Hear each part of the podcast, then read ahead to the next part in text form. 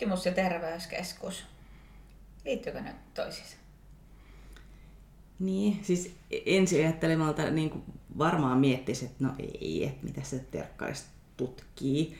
Ja eihän terveyskeskus tehdä tutkimustyötä niin kuin ylipäätään. Mutta sitten toisaalta kyllä niin kuin kaikki lääketieteessä pitäisi perustua näyttöön ja tutkimukseen. Ja jos sitten terveyskeskuksen hoitokäytännöt perustuu erikoissairaanhoidossa tai erikoisaloilla tehtyihin tutkimuksiin, eikä siinä niin kuin väestössä, ketä me oikeasti hoidetaan, niin sitten me mennään kyllä aika pitkälle metsään niiden tulosten perusteella hoitamalla. Et kyllähän se täytyy saada se niin kuin tieto sit terveyskeskusmateriaalista, potilasmateriaalista. Tiede, tutkiminen ja terveyskeskustyö. Tästä puhumme tänään yleislääkärin Sydänäänet podcastissa, jossa juontajina Annika Kolster ja minä olen Kauton Mervi. Ja meillä on tänään vieraana ilo ja kunnia kutsua Tuire Salorantaa tänne kertomaan omasta polustaan. Esitteletkö vähän itseäsi, miten, miten, miksi olemme pyytäneet sinua juuri tänään tänne? No ensinnäkin kiitos kutsusta, kiva päästä. Mä oon siis valmistunut Helsingistä vuonna 2004 ja pitkään mä ajattelin, että tutkimustyö on jotain sellaista, mitä, mihin mä en niin kuin vapaa-aikaani käytä. Ehkä eläkepäivinä sitten, mutta nyt sit löydänkin itseni ruuhkavuosina tekemässä väitöskirjaa. Että ei parane ikinä sanoa ei koskaan. Et mä työskentelen Myrmään terveysasemalla, olen ollut siellä vuodesta 2004, teen supertuuttorin hommia, kliinisen opettajan hommia, sitä sun tätä ehkis vastaavan hommia ja tutkin sitten Vantaan pitkäaikaisen ehkäisyn ilmaisjakelua. Mistä lähti kipinä tutkimukseen? No se lähti siitä, kun Vantaa aloitti vuonna 2013 jakamaan maksutta hormonikierrokoita ja kapseleita aikaisemman kuparikierrokan lisäksi. Ja sitten ehkäisyneuvola työssä nähtiin, kun keskeytysluvut lähti laskuun ihan selkeästi Vantaalla. Ja siitä sitten mun ihana kollegani Frida Jyllenberg innostui tekemään tiedettä ja sai houkuteltua mut lopulta mukaan. Hmm. Jos olen oikein ymmärtänyt, niin Vantaalla on itse asiassa useampikin tutkijalääkäri. Miten näet sen niin kuin verkoston merkityksen? Kuinka, kuinka tärkeä se on? No sehän on ihan valtavan tärkeää, että, että jos miettii, että miten mä nyt sitten tutkijaksi ruuhkavuosina eksyin, niin se lähti siitä, että ensinnäkin oli tämä omasta työstä tullut havainto, ja sitten, että työkaveri lähti se tutkimaan, ja lisäksi sitten toinen toinen tota, työkaveri Laineen Merja niin houkutteli kovasti tekee tutkimusta jopa niin pitkälti, että hän ilmoitti mut perusterveydenhuollon tutkijakurssille, jonne sitten pääsin, että sitä voi Helsingin yliopistossa suositella. Mitä sä ajattelet, että kuinka merkityksellistä se on, että se tutkimus on jollain tavalla linkittyy siihen omaan niin konkreettiseen kliiniseen työhön? Mä sanoisin, että se on todella tärkeää. Että jos miettii, että mä tekisin tutkimusta jostain aiheesta, joka ei ole niin mun omassa työssä olennainen, niin kyllähän sitä motivaatiota olisi paljon vaikeampi löytää. Et nyt kun se on niin kuin oman työn, oman organisaation intervention tutkimista ja näin, niin se, se on niin kuin huomattavasti ää, niin kuin itselle tärkeämpää ja se, on paljon enemmän motivaatiota. Plus sit ymmärtää sen datansa paremmin, koska sä, sä tiedät, että mistä tarkalleen ottaen se tulee. Ja olenko ymmärtänyt oikein, että olet itse kerännyt tämän datan, eli olet tavannut potilaat, tehnyt tilastot, statistiikkaa? Joo, kyllä. Friidan kanssa ollaan istuttu ja katsottu 3000 naisen potilastiedot läpi. Ja sitten tietty, kun on sitä ehkäisyneuvola-työtä tehty, niin aika monia näistä kierrokoista ja kapseleista on tullut itse laitettua, mitkä sitten siinä tutkimusdatassa on.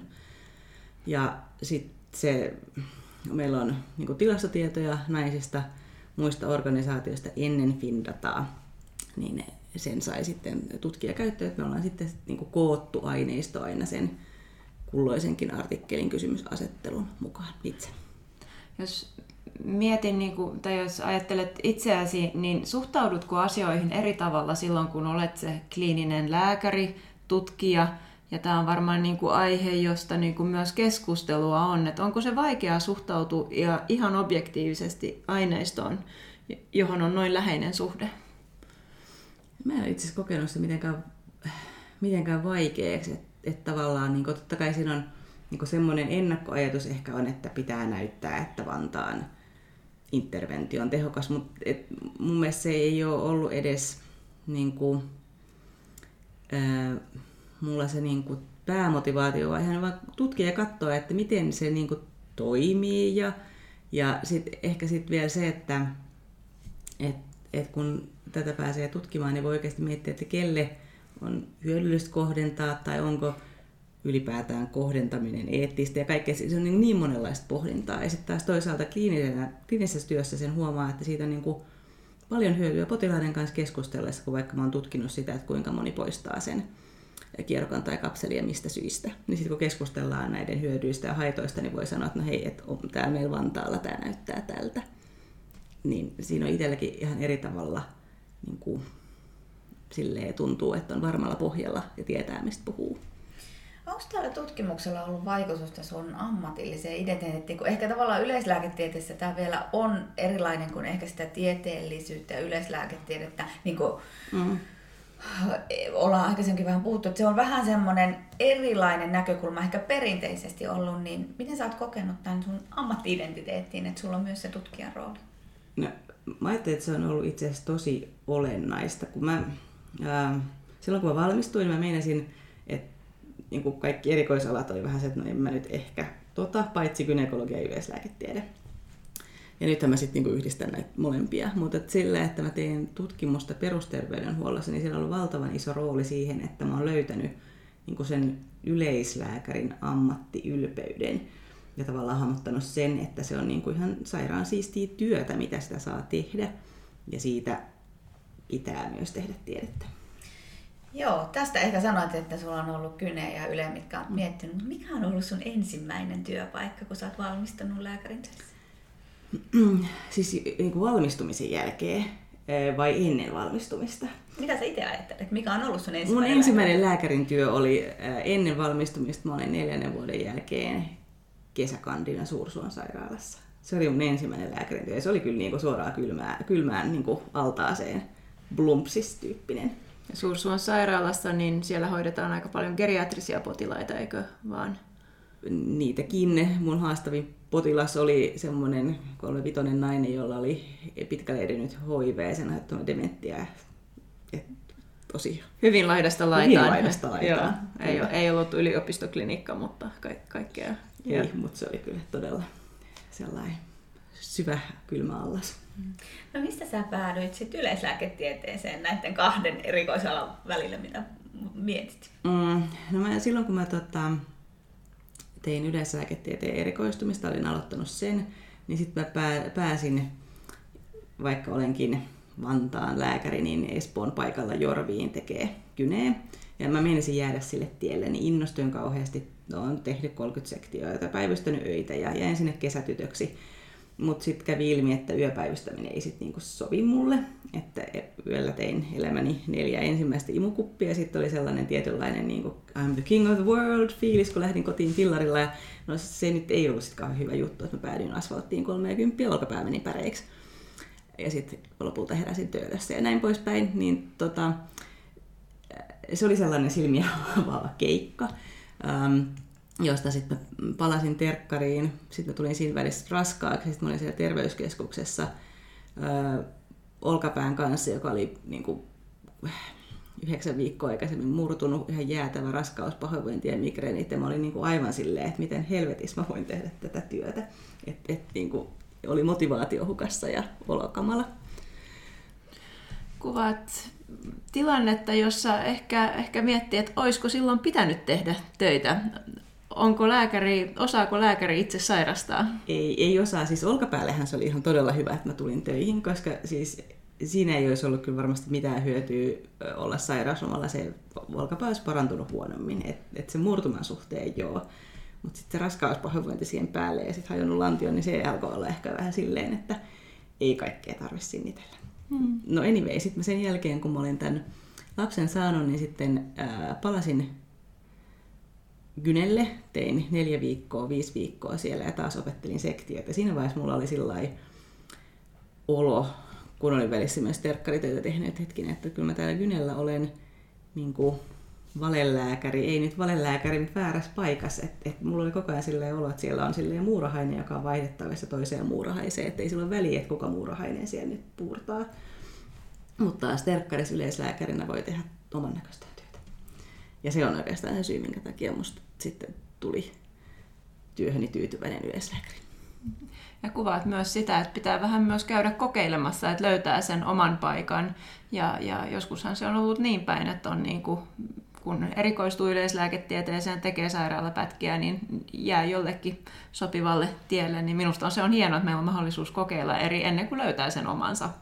Hmm. Itse ainakin niin tuota, silloin ensimmäisessä jaksossa toinen siinä, että mietin sitä psykiatriaa, olin varma, että psykiatria on mun erikoisala, niin tein tällaisen varman ratkaisun, että kävin viimeisen reunapalvelun tekemässä psykiatrialla, että jos käy niin, että se psykiatria viekin sit uudelleen, niin mulla on yleislääketieteen erikoislääkärin paperit kasassa. Mutta se oli itse asiassa erittäin hyvä, se oli vahvistus mulle, että ei, kyllä yleislääketiede on enemmän se mun ala, mutta se on ehkä juuri sitä semmoista niin hakemista, että se ei, ei välttämättä ole se yleislääkäri semmoinen, sitä miettii ja pohtii, mutta yleensä se on vaihtoehto erikoisalojen joukossa. Vai mitä mieltä ajattelet?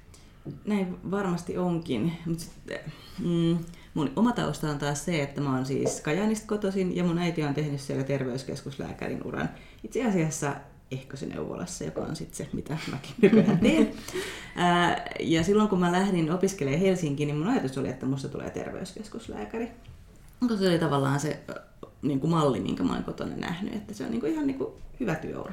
Mutta kyllä Helsingin lääkes melkein mut siitä käännytti, jolloin piti miettiä aina vuorotelleen erikoisaloja, että olisiko tämä nyt sitten kuitenkin, että, että ettei nyt sit joku vaihtoehto terveyskeskustyölle. Että se meni vähän niin kuin jopa näin päin. No. Äitisi taisi olla yksi esikuva siinä.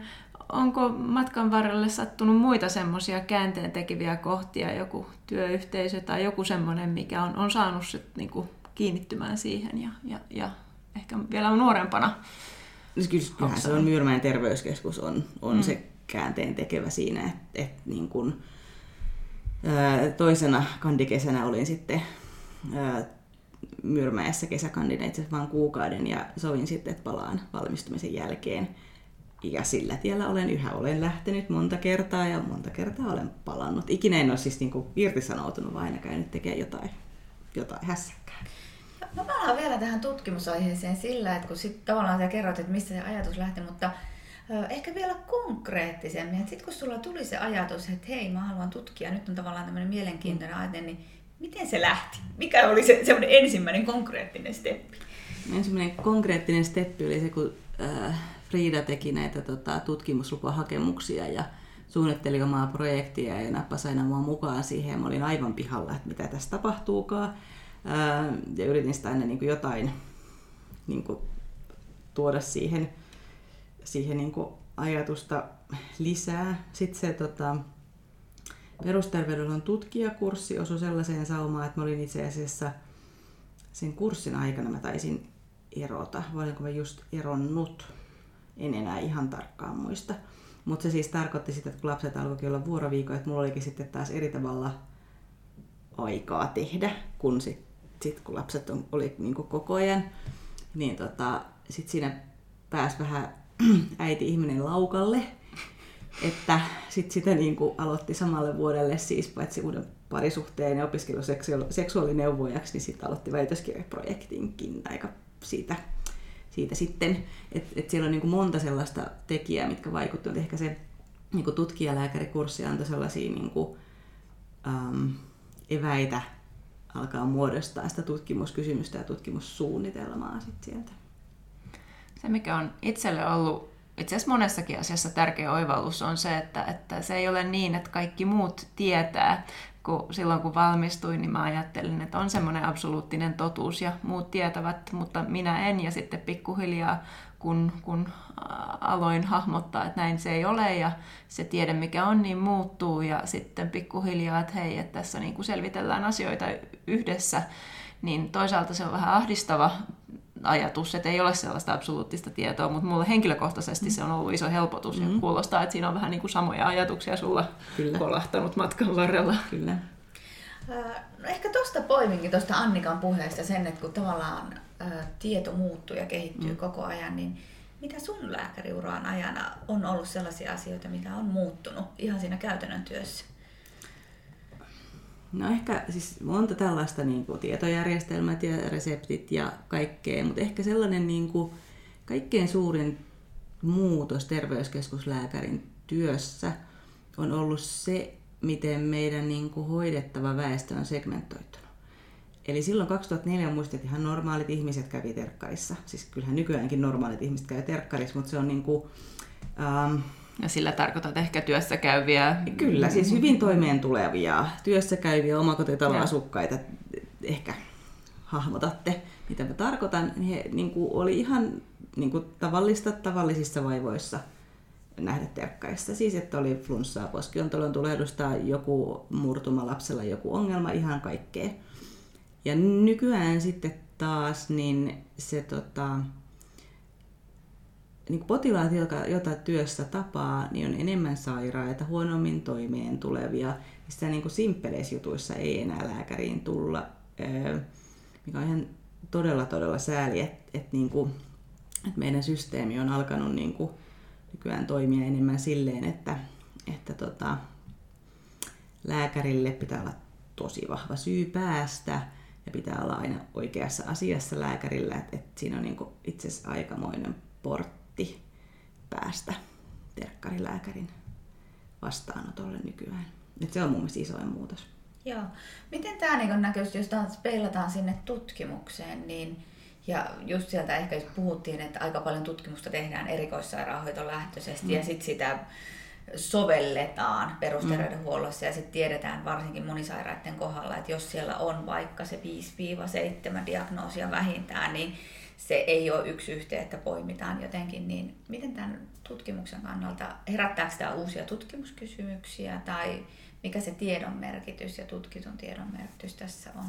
No varmasti se on aika niin kuin iso ja se korostuu, että et sinällään niin kuin, jos mietitään, että perusterveydenhuollon potilaskunta olisi monisairaista, mitä mä olen sitä mieltä, että me ollaan niin kuin menty pitkälle metsään, kun näin on, koska siinä on meidän yksi ongelmien juurisyy, mutta periaatteessa niin kuin monisairaalaväestöllä pitäisi tutkia eri tavalla niiden hoitojen sitä kokonaisuutta.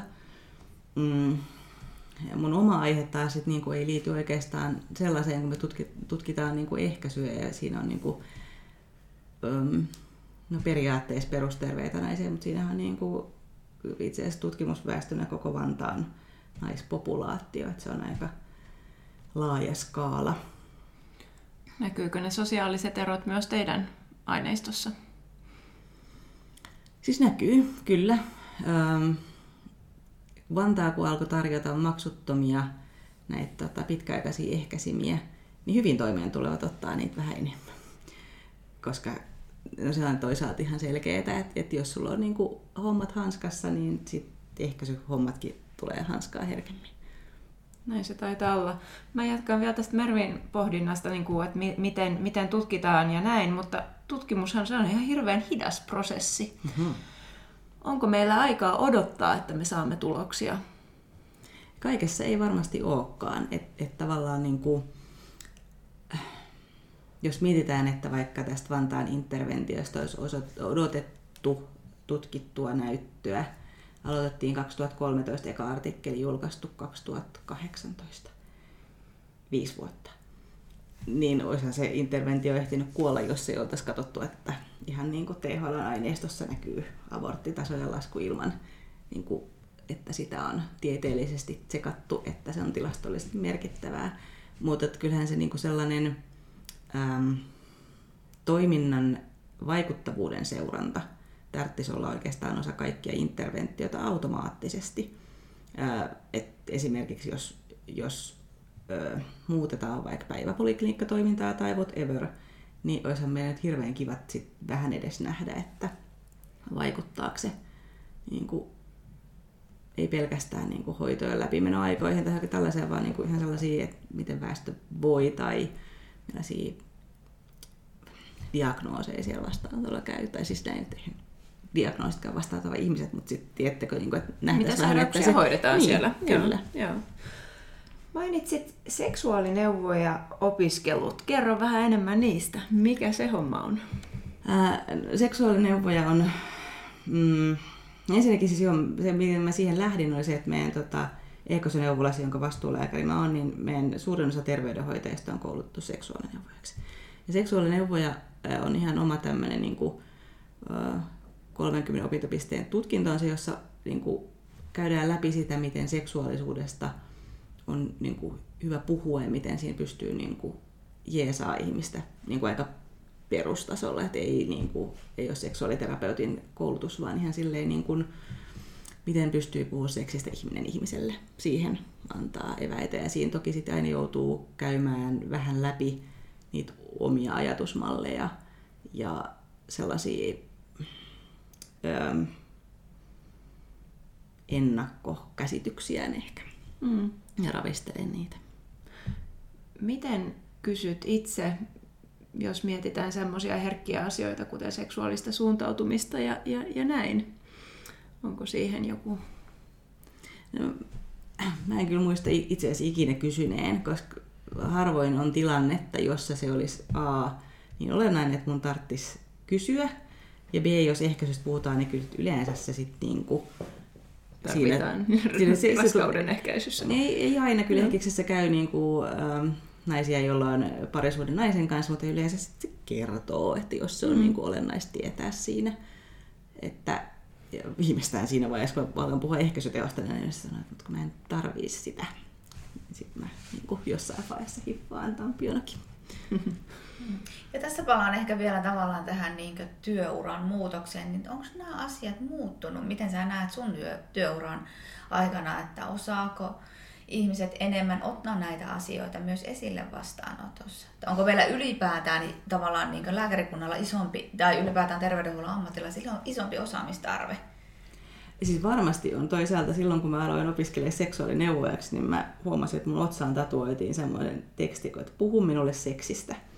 Mä en niin kuin muuttanut mielestäni kommunikaatiotapaani tai yhtään mitään, mutta sitten yhtäkkiä siinä kierrokalaiton yhteydessä näistä alkoi kertoa, miten oli yhdyntäkipuja tai kaikkea. Mä olin ihan silleen puulla päähän lyyty, mutta näin kävi muillekin seksuaalineuvoja koulutuksessa oleville. Että sitten jotenkin siinä vaan niin kuin, ää, seksuaalineuvoja koulutuksessa opet- opetellaan tällaista kuin luvananto, luvananto puhua. Ja se on itse asiassa todennäköisesti aika pitkälti nonverbaalinen tota, prosessi, sanoisin.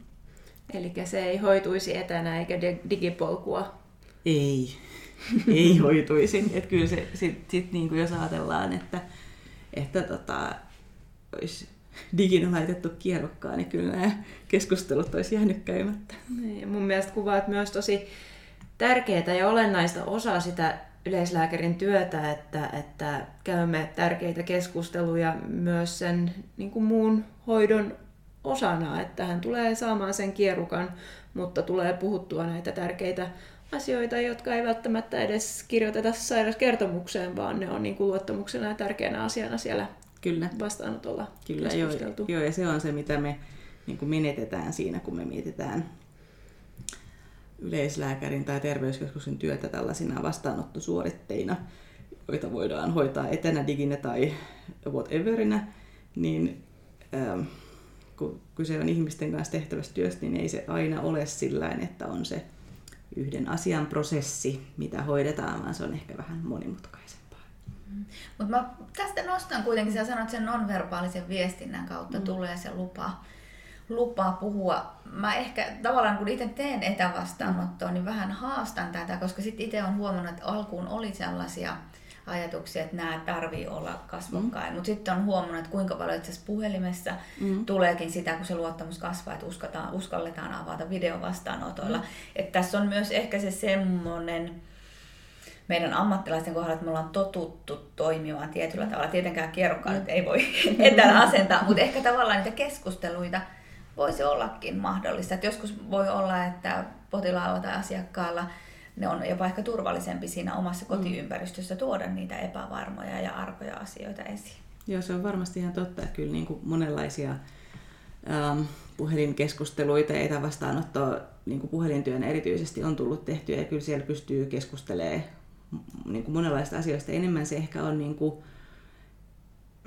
siinäkin se voi olla siis se luvananto silti ehkä ei ehkä sanallistettua, mutta se on ehkä sellaista, että miten sä olet niin kuin kiinnostunut tai eh, tuleeko niin kuin vaikutelmat, sä tuomitset tai jotain tällaista, mistä se sit niin kuin, että se voi olla, että se välittyy myös, myös niin kuin puhelimessa, mutta ilman ihmiskontaktia, siis kirjoittain diginä, niin sitten sit se ehkä alkaa jo nyanssit vähän tippua.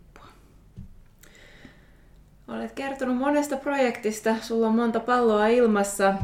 Olet myös pienten poikien äiti, siellä varmastikin teilläkin pykkiä ja tiskiä kertyy. Miten nämä kaikki il- pallot pysyy ilmassa vai tippuuko välillä? Oi, usein tippuu. Siisteistä kotona ei ole mikään ihan niin kuin megalomaaninen. Miehellä on työ, jossa hän, hänellä on siis niin kuin paljon duunia, että ei, ei todellakaan ole silleen, että mä niin kuin menen kotiin ja siellä on sitten ruuat laitettu ja tiskit tiskattu, vaan ihan kyllä niitä siellä pyöritetään. Siivoja käy, siitä en kyllä luopus, mutta vaan neljän viikon välein. Ja tällä hetkellä mä äitiyslomalla, että mä ehdin kyllä sitten siellä niin kuin mm. pestä pyykkiä ja poika nukkuu, niin pääsään tästä neljättä artikkelia kohti seuraavaa pettymystä eli lehteä. Joo, se taitaakin olla aikamoinen prosessi, se kirjoitustyö. Ja, ja että se, että, että kun artikkeli on omasta mielestä valmis, niin se, että se oikeasti on siellä painetun lehden sivuilla, niin... niin... Kyllä, se on aina, aina sellainen tota, pitkä, pitkä projekti. Tämä nyt tämä väitöskirjan niin kuin neljäs artikkeli, niin tämä on ollut työn alla silleen, että mä olin ö, syksyllä 2020, eli vuosi sitten, tutkimusvapaalla. Ja siinä sitten on niin kuin, tämän aineiston kasannut ja tehnyt analyysit ja, ja sitten muodostanut ensimmäisen käsikirjoituksen, jonka sain sitten niin kuin melkein valmiiksi ennen synnytystä ja sitten mä oon työstänyt sen. Huhhuh, Siinä mutta sitten... onko se oikeasti niin, että terveyskeskuslääkärin täytyy tutkia niin kuin iltoina ja, ja, ja äitiyslomalla ja, ja näin. Onko mahdollista tutkia päiväsaikaan? No siis silloin viime syksynähän mä tein tätä päiväsaikaan. Ja ihan palkkakin tuli. Ihan palkka tuli. Tai osin myös apurahatutkijana.